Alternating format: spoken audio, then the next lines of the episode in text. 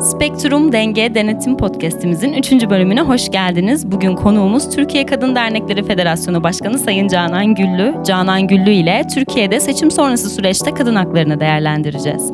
Anayasada beklenen değişiklikleri konuşacağız ve Türkiye'deki mevcut denge denetimi kadın hakları özellikle kadına şiddet üzerinden yorumlayacağız. Hoş geldiniz Canan Hanım. Hoş bulduk. Merhabalar. Sizler de hoş geldiniz. Çok teşekkür ediyoruz kabul ettiğiniz için tekrardan. Müsaade ederseniz ben direkt ilk sorumuzla başlamak istiyorum. Şimdi öncelikle e, sizden genel bir değerlendirme almak istiyorum Canan Hanım. Hem ekonomik hem sosyal hem e, siyasi alanda şu anda Türkiye'deki kadın haklarını e, nasıl değerlendiriyorsunuz? Özellikle seçim sonrasındaki dönem için. Ya içinde yaşadığımız bu son 4 ya da 5 yıl tamamen e, değerlendirmelerde puan kaybederek aşağıya doğru ivme e, yönünde giden bir süreci gösteriyor bize.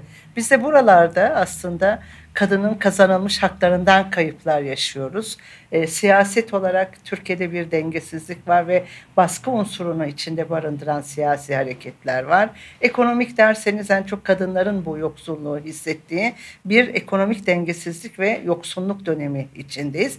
Biri birine bağladığınızda aslında Türkiye'de tam da bu noktada kadının yaşam haklarının da risk altında olduğuna kadın cinayetleri rakamları üzerinden gittiğimiz için çok e, kelimenin hani bazen e, argo gibi geliyor ama çok feci, çok fecaatin içinde çok kötü olarak algılayabileceğimiz kadının insan haklarından yana eksi puanların karnesi olan bir yaşam düzeni içindeyiz. Uzun bir cümle oldu.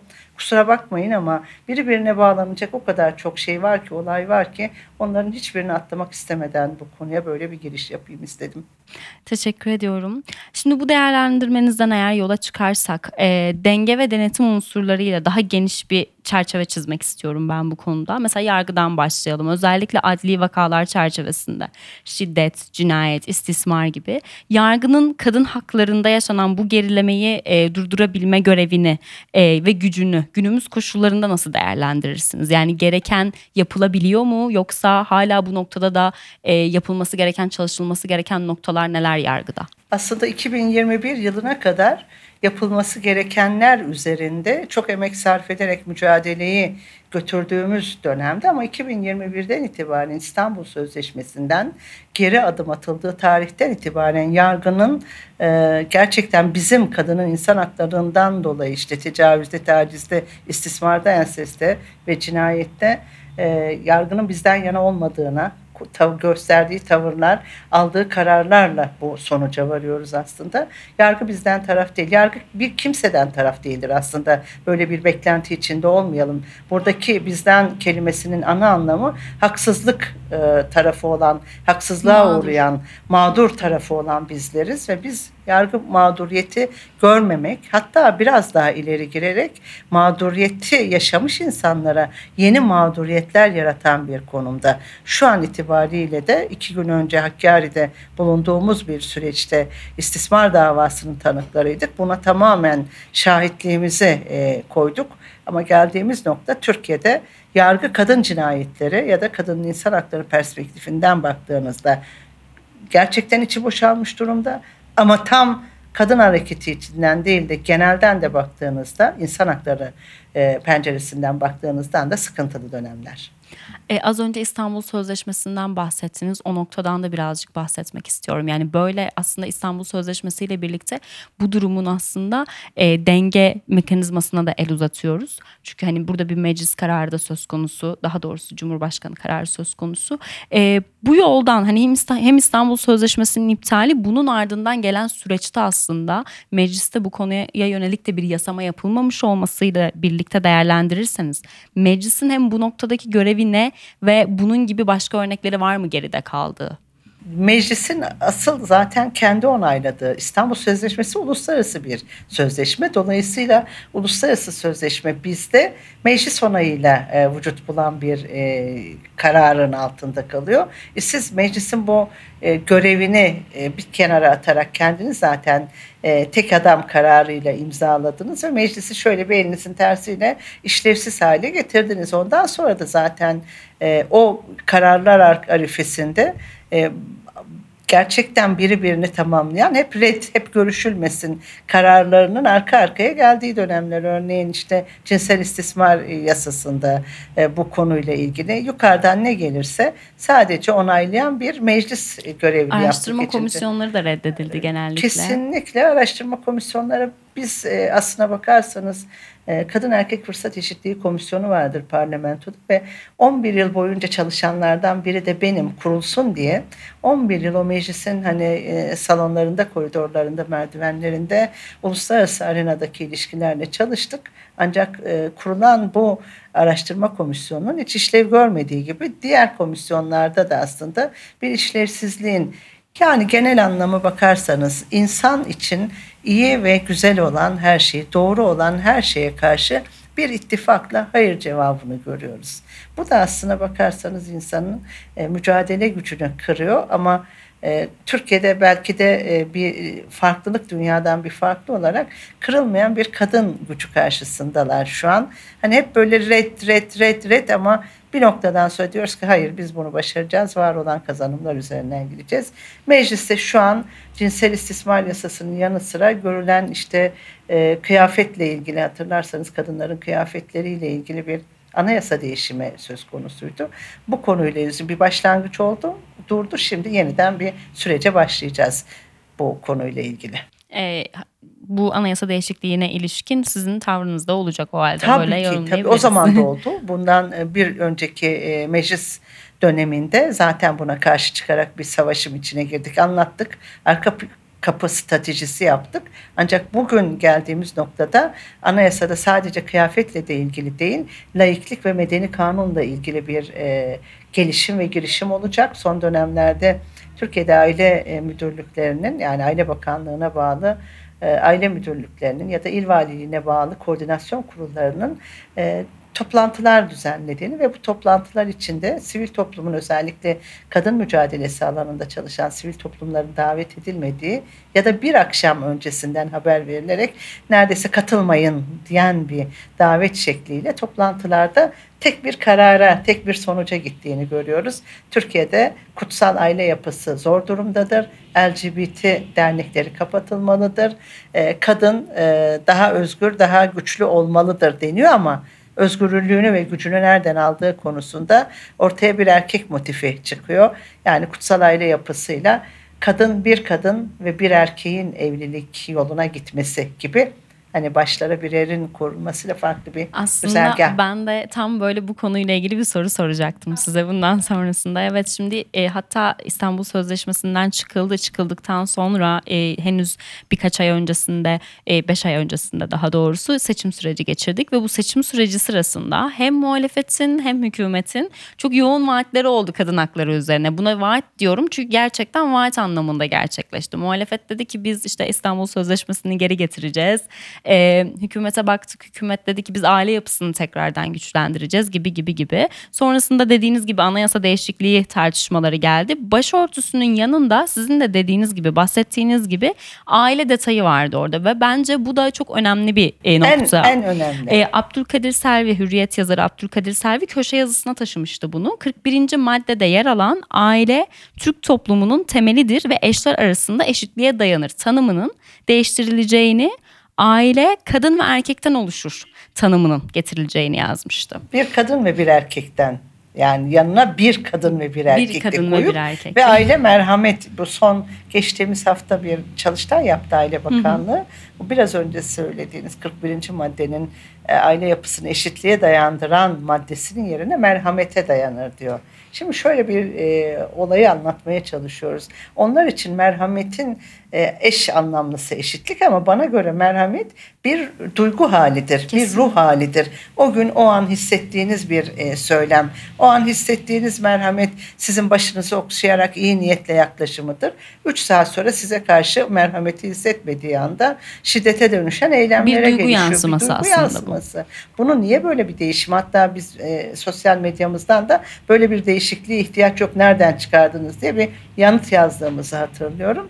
Biz diyoruz ki evet Türk Medeni Kanunu'ndaki aile tanımı doğrudur. Kadın ve erkekten oluşur ve eşitlik temelli birimdir ve toplumun en küçük yapısıdır. Şimdi burada bununla uğraşmanın, burun üzerinde tepinmenin tabir yerindeyse yanına bir koyarak işte LGBT olmaması, e, cinsiyet değiştirmişse ya bu konular o kadar derin ücra köşelerde hani e, uykudan uyandırılmayı bekleyen canavarlar gibi diyeyim bazı noktaları başka noktaya getiriyor. Bu ülkede insan hakları vardır ve insan hakları bildirgesine imza atmış bir ülkeyiz. O halde toplumun insan haklarını gözetmek zorundasınız.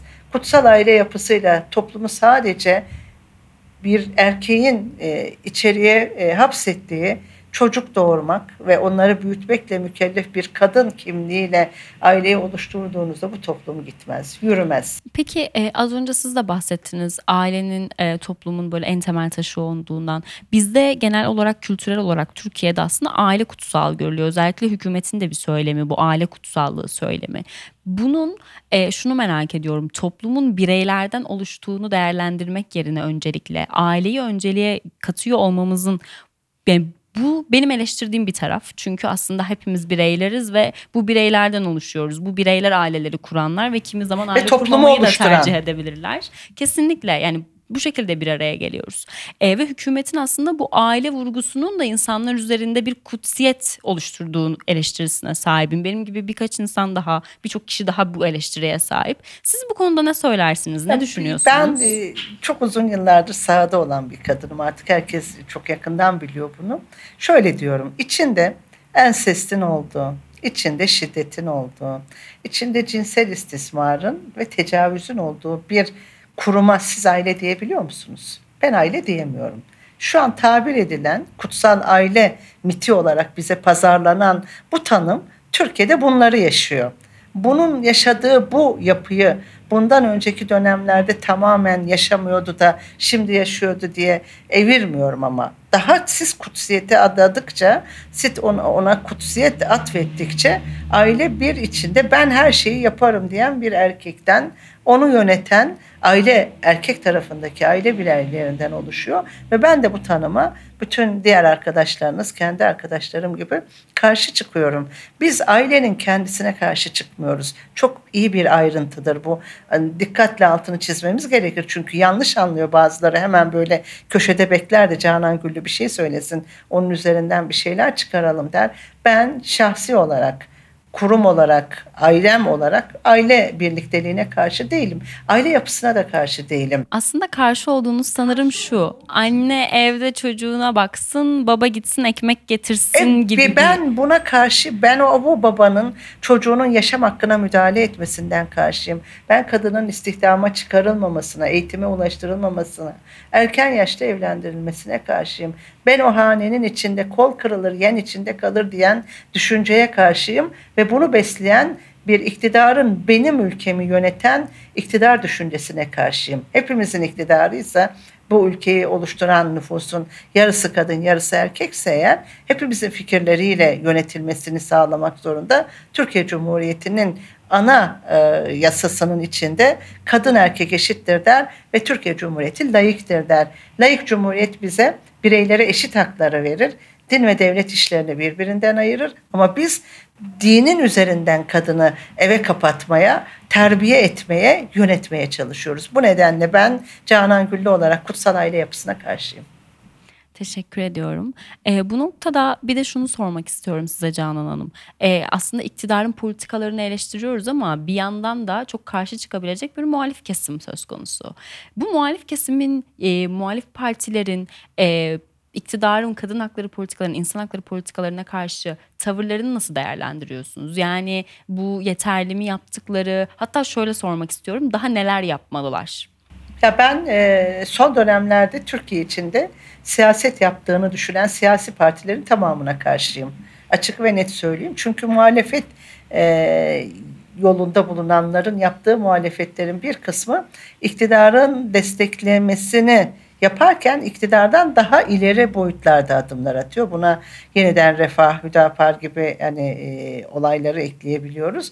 Ama bir taraftan da hani elimizin altında İyi Parti, Cumhuriyet Halk Partisi ya da aklıma gelen şimdilerde bunları söyledi. Farklı farklı derneklerde e, muhalefetin de kadın politikalarında eksikliği var. Bu nedenle hepsinin düşünce yapılarında kadını tam eşitlikçi ortamda e, görmediğim yani karar mekanizmalarında temsilini sağlamayan siyasi partiler var. Bunun iktidara baktığınızda sayısını yükseltip verimini azaltan e, bu tarafa baktığınızda, muhalefete baktığınızda onu hala kadın kolu olarak gören ya da kadın, kadın işte evet Deva Partisi, evet Gelecek Partisi var ama hala dinle bağdaşık bir noktada özelliğini, özgürlüğünü alamamış düşünceleri var. Bu nedenle aslına bakarsanız bütün siyasi yapının da tekrar yeniden değişerek bizim eşitlik dediğimiz hakkın hak temelli hani isteğimizin, talebimizin yerine gelmesi için farklı bir gözle bakmalı, yeniden e, yapılandırmayı sağlamalı ve muhalefetin aslında iktidarı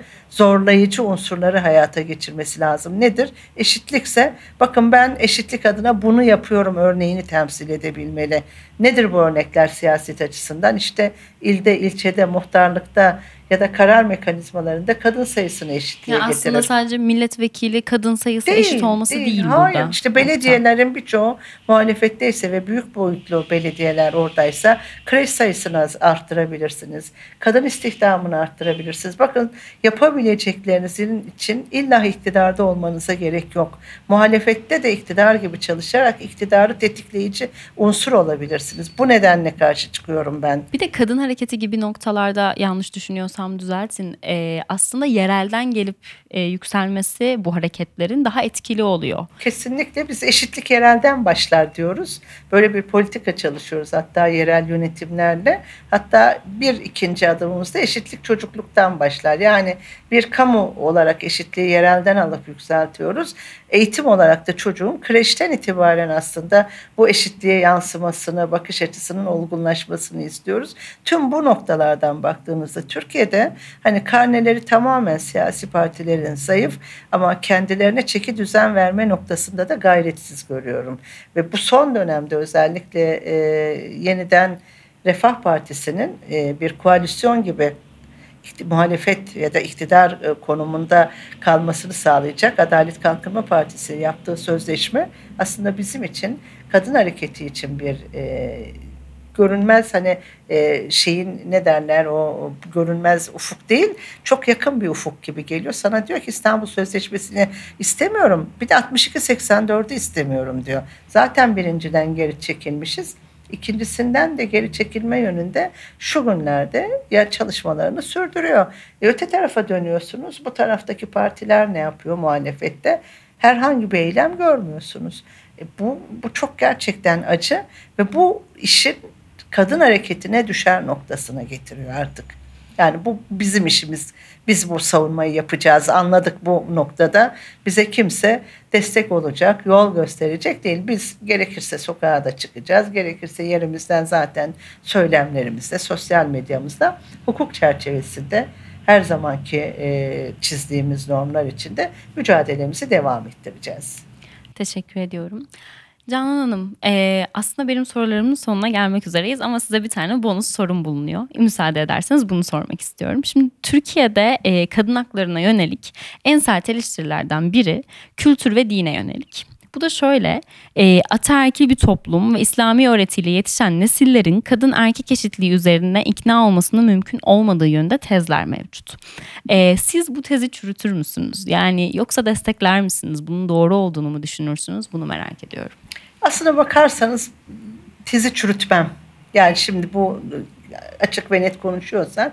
Çünkü bu kadar yıllar içinde mücadele ederken e, gözlemlediğim sonuçlar üzerinden bu cevabı size veriyorum. Bir şekliyle eğer yetişmemişse o felsefe içinden sonrasında dalın yönünü çevirmek çok zor oluyor. Başarıyorsunuz belki bir dönem sonra hani değişimin sağlanmasına. Değişim mümkün oluyor, hiç mümkün değil dememek lazım. Ama e, zor oluyor. Yani açık ve net ilk günkü gibi yetişenle sonradan dönüşmenin arasındaki farka tanıklık etmiş biri olarak söylüyorum. Bu nedenle en başından, en temelinden kadın erkek eşitliğini sağlayabilecek algıyı yapabilmeliyiz. Burada şu derecede bir sonuç var aslında bakarsanız.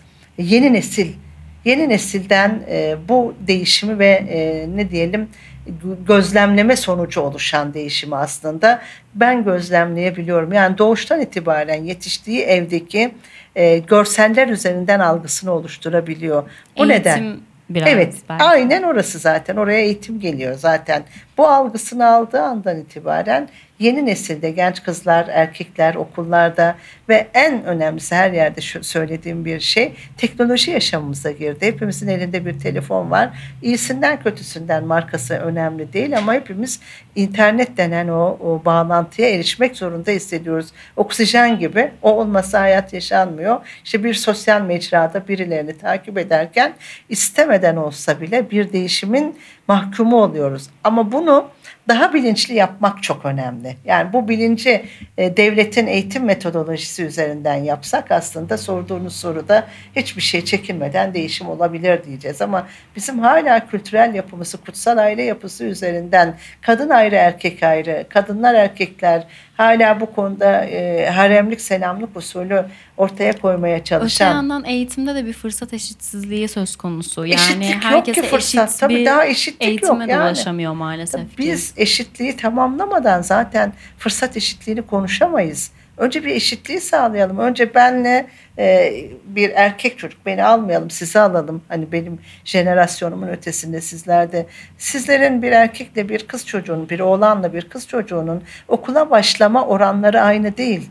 Kız çocuğunun bugün özellikle 2023 yılında üniversiteye gidemeyen kız çocuğu oldu. Çünkü yurt parasını ödeyemedi. Bugün kız çocuğunu okula gönderecek parası yoksa evde iki çocuk varsa biri kız biri oğlan çocuğuysa kız çocuğu okula gidemiyor. Şimdi burada eşitlik yok. Bu eşitliği sağladıktan sonra biz bir daha fırsata konuşacağız. Fırsatı da duyurmalarla işte olanakları yaratarak bunlar üzerinde çalışarak yaratabileceğimiz bir ortam olacak ki bunları sağlayamıyoruz. Ben dolayısıyla zor olacağı için önce diyorum ki kültürel yapımızda eril zihniyetin gerçekten hani dinle besle ama bu din de onu da açıklayalım ne olur hep böyle yanlış algılanıyor. Din bizim aslında e, gerçek dinimiz değil. Birileri tarafından yazılan, çizilen tıpkı bir senaryo gibi şunu şunu şöyle yaparsanız bunu böyle yapan diye uygulamalarda bulunan adına benim çoğunlukla sanal din dediğim bir tariflemem var. Bu sanal dinle beraber bir dinden de soğutuyorsunuz. Din insanlara güven mekanizması iken güvensiz bir toplulukta yetiştiriyorsunuz. Tüm bunun içinde hep beraber aslında e, geleneksel yapı dediğimiz o yapıda kadını baskılayan eril zihniyetin yoğun temposu içinde e, bir eşitsizlik hüküm sürüyor. Peki bu kapsamla değerlendirdiğinizde yani kültürel ve dini ögeleri de barındırdınız. Çok uzun zamandır bu mücadelenin içindesiniz. O yüzden gönülden bir soru olacak bu ama e, siz Türkiye'nin bu konuda gerçekten başarabileceğine, kadın hareketinin eşitlik konusunda e, kültürü ve dini bir noktada aslında e, nasıl söyleyeyim eriterek bu yozlaşmayı e, başarılı olabileceğine inanıyor musunuz? O Gözlerim parlıyor mi? mu? Parlıyor. başaracağına yürekten inanıyorum. Yoksa devam etmezdim zaten. Ben bu işe 37 yıl önce, 9 yaşını falan saymıyorum. Yani bir profesyonel olarak 37 yıl önce başladığımda nerede olduğumuzu çok iyi biliyorum. Geldiğimiz bugünlerde nerelerde olduğumuzu, neler için mücadele ettiğimizi söylüyoruz ama şu an itibariyle sokakta genç kadınların e, özgürlük adı altında değil mi? Kendi hayatlarını çizebilme, istihdam edebilme ya da bu istihdamla beraber yaşam e, yollarını ayarlayabilecek bir düzene geldiğini görüyorum. Gördükçe daha çok mutlu oluyorum. Daha çok eksiğimiz var. Tam ulaşmadık. Tam değişim sağlanmadı. Ama korkularımızı da özellikle besleyerek yani tam rahat olup kenara geçmeyelim. Şey 1923 yılında Mustafa Kemal Atatürk Cumhuriyeti kurarken ilk iş kadın devrimleriydi biliyorsunuz. O kadın devrimleri de hem e, kuruluşta hem kurtuluşta kadın mücadelesini tanıklık etmesiydi. İşte o mücadeleden sonra ilk 10 yıldan sonra kadınlar böyle durmuşlar. Bir durağanlığa gelmiş. Nasılsa hak var elimizde. kim artık geri çevirebilir ki e, rahatlığı içinde ama o haklar bir süre sonra hafiften hafiften kadını iş dünyasından evin içine evin içinden biraz sonra dinsel objelerle işte başlayan yönetmelerle bu kültüreli dinle buluşturarak farklı bir yapı ortaya çıkarıyor. İşte biz o korkuları bir kez yaşadık. Dedik bir ki, noktada geriye gidiyor. Aynen bırakırsak ucunu bu geriye gidecek. Biz bırakmayalım. Her dönem nerede bir sıkıntı var? Aa bu sıkıntı ileriye baktığınızda getirecek bir şeyleri ah getirmeden biz hemencecik bunu önleyelim diye mücadelesini yapmakta fayda görüyoruz. Bunun için devamlı bir şekilde kadın hareketini ayakta, dik, e, güçlü, pozitif ve hiçbir zaman umutsuz olmadığı şekliyle görüyorsunuz. Bu nedenle sorun çok kısa bir cevapla biz bu işi başaracağız. Belki ben bu başarının içinde olmayacağım ama sizler bu başarının içinde bir fiil devam edeceksiniz. Türkiye layıktır, layık kalacak sloganı aslında. Türkiye layıktır ve eşittir, demokrattır, çağdaştır diyerek tamamlanmış olacak tamamen. Ağzınıza sağlık. Çok teşekkür ediyorum Canan Hanım. E, 2023 seçimlerinden bahsetmiştik ve bu seçim çalışmaları sırasında da kadınlara yönelik aslında kazanılmış bir takım hakların vaatler olarak sunulduğunu söyledik. E, ancak şunu da sormak isterim Canan Hanım. Sizin 2023 seçim sürecinde e, ilerlediği süreçte e, yapılan çalışmalarda daha doğrusu e, partilere yönelik eleştirileriniz bulunuyor mu? Tabii ki e, tamamına yakınına eleştirim var. Bir kere e, siyasi partiler yasası hala değişmedi ve değişmemekte inat ediyor. Bunu herhangi bir muhalefet de gündeme getirip ısrarla arkasında durmuyor. Değişmediği müddetçe de kadınların temsili noktasında sıkıntılar var. Sadece ee, biraz önce siz de söylediniz. Milletvekili seçilip seçilmeme mevzusu değil. Temsil olarak il başkanlığı yönetiminde temsil edilmesi, MYK'nın içinde eşit olarak bulunması, parti meclislerinde eşit olması, e, mahalle delegeliklerinde eşit olabilmesi. Mesela bugün Türkiye'nin birçoğunda mahalle delegelerinde kadın yok ama kadın olmadığı halde o seçim devam ediyor. Dolayısıyla o olmayan delege aslında il başkanlığa kadar olmadan gidebiliyor. Bu da sizin iki ileri bir geri hani mehter marşı gibi ilerlemenizi e, sağlıyor. Çok geride kalıyorsunuz. Temsil edilerek haklarınızı söylemde e, bir nevi e, Türkiye'yi aydınlatma eksikliği yaşıyoruz. Örneğin bir kadın sorununun televizyonda tartışıldığında dört tane erkeğin olduğu bir mekanizma da yanlış değil midir? Şimdi sadece siyasi partilerden değil dönelim gelelim medyanın temsili noktasına. Orada da aynı nokta geliyor. E, özel sektöre bakıyorsunuz. Kamu kurumlarına, valiliğe, kaymakamlığa bakıyorsunuz. Ama tam da bütün bu e, sorunların aslında suçlusu siyasi partiler oluyor. Neden? Temsili görünür hale getirmedikleri için. Görünür hale getirilse çok sayıda kadın bu konularda görev yapabilse toplum bu algıyı yerleşik düzen içinde beynine yerleştirse bütün sorunların aslında çözümü de olmuş olacak. Aslında az önce çok önemli bir noktaya değindiniz medya temsiliyle ilgili. Bu da çok tartışılan bir konu ve sizin ne düşündüğünüzü merak ediyorum. Şimdi özellikle son dönemde medyada sürekli aile içi şiddete yönelik bir takım diziler görüyoruz. Ee, ve bu diziler çok sıklıkla eleştiriliyor, e, yansıtılıyor gibi gibi. Ancak bir yandan da e, haberlerde de yani özellikle istismar vakaları, kadına şiddet vakaları sürekli olarak haberlerde, ana haberlerde e, bahsediliyor, gösteriliyor. E, bunda da basına yönelik de bir eleştiri mevcut. Çünkü bir taraf e, bunların e, bu kadar fazla servis edilmesinin toplumsa, toplumda bir duyarsızlaşma yarattığı eleştirisinde bulunuyor. Ancak bir tarafta bunun yapılması gereken olduğunu e, ve bunların e, aksine sıklıkla ve tekrarlıkla gösterilmesi gerektiğini söylüyor. Bu konuda sizin bir eleştiriniz olur mu medyaya? Özellikle e, gazetecilik kısmı için soruyorum bu sorumu. Bir e, teşekkürümü bana da hatırlattığınız için buradan söyleyeyim. Genç nesil e, kadın e, medya gazeteciler özellikle son 5 yılda e, çalışma hayatında yer bulmaya başladılar. Daha az ücretle ama daha e, geniş alanlarda emekle. Onların feminist düşünceleri bizim için çok katkı sağladı. Onu söylemem lazım. Çünkü copy paste yapılan haberler yerine her kelimenin anlamını bilerek haberleştirme yaptılar. Bu açıdan çok önemli. O, o gençler şimdi bazı televizyon kanallarının haber bölümlerinde de varlar. Çoğu telefon açar Canan abla bu kelime doğru mudur yanlış mıdır ya da haberde bir sıkıntı var mı diye işbirliği içinde gidiyoruz. Bunun için onlara binlerce teşekkürler. İyi ki varlar. İyi ki hayatlarımıza girdiler bu mesleği seçerek. İkincisinde Evet e, belki çokça yayınlandığında herkes yayınladığı için örnek alındı bunu gitti yaptı diye sanıyor ama hayır bu toplumda bu şiddet vardı. Daha çok görünür hale gelmeye başladı değil. Biraz daha arttı biraz daha arttı biraz daha arttı. Neden arttı? Var olan süreçte cezasızlık kattı devrime geldi bize. Yani o biraz önce bahsettiğimiz adalet hukuk hikayesinde ceza alamadıkları için ya ben ceza da almıyorum. Gidip şu kadını öldürdüğümde işte 8 yılla çıkabiliyorum. Emine Bulut'u boğazından keseceğim. Sokağın ortasında kızının önünde 8 yılla kurtulacağım. E niye ben de öldürmeyeyim bu kadar nefret ediyorum. Bak beni boynuzladı. Boşandı gitti başka erkekle bahaneler var ya. Bununla yaşadı. Ya da bırakın hiçbir şey yapmadan niye beni terk etti? Kadın hayatında böyle bir hakkı kullanamaz düşüncesiyle şiddeti arttıran ama bunun mekanizmalarında önlemini almayan birçok vaka var. Ama tam da burada eleştirim medya için fikri takip yok. Örneğin yayınladı haberini, reytingini aldı. Çok da dramatik hale getirdi şeyleri, konuları. Ama o davanın mahkeme sonucu nedir? Kimse bilmedi. Bir Ayşe Paşalı'yı katleden kişinin ne kadar hapis aldığını hiç kimse bilmiyor kamuoyunda. Oysa ki 42 bıçak darbesiyle ölümüne sebep olduğu vakada ağırlaştırmış müebbet aldı vatandaş. Bunu söylemesi lazım.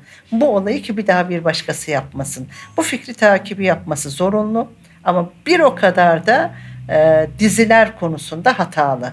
Çünkü o dizilerin her birinde kadına topuklu ayakkabısıyla sabahtan itibaren e, makyajlı bir cinsel obje haline getiren ve tiplerle giden senaryolar yazılıyor. Ya da hane içinde üç evli, iki evli erkekler var ya da bir erkek için ölen kadınlar var mücadele eden.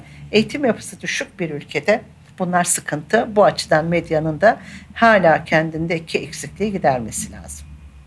Teşekkür ediyorum. Başka üstüne gidelim dediğiniz bir konu Yok, bulunuyor tamam. mu? Benim Belki- sorularım bitti.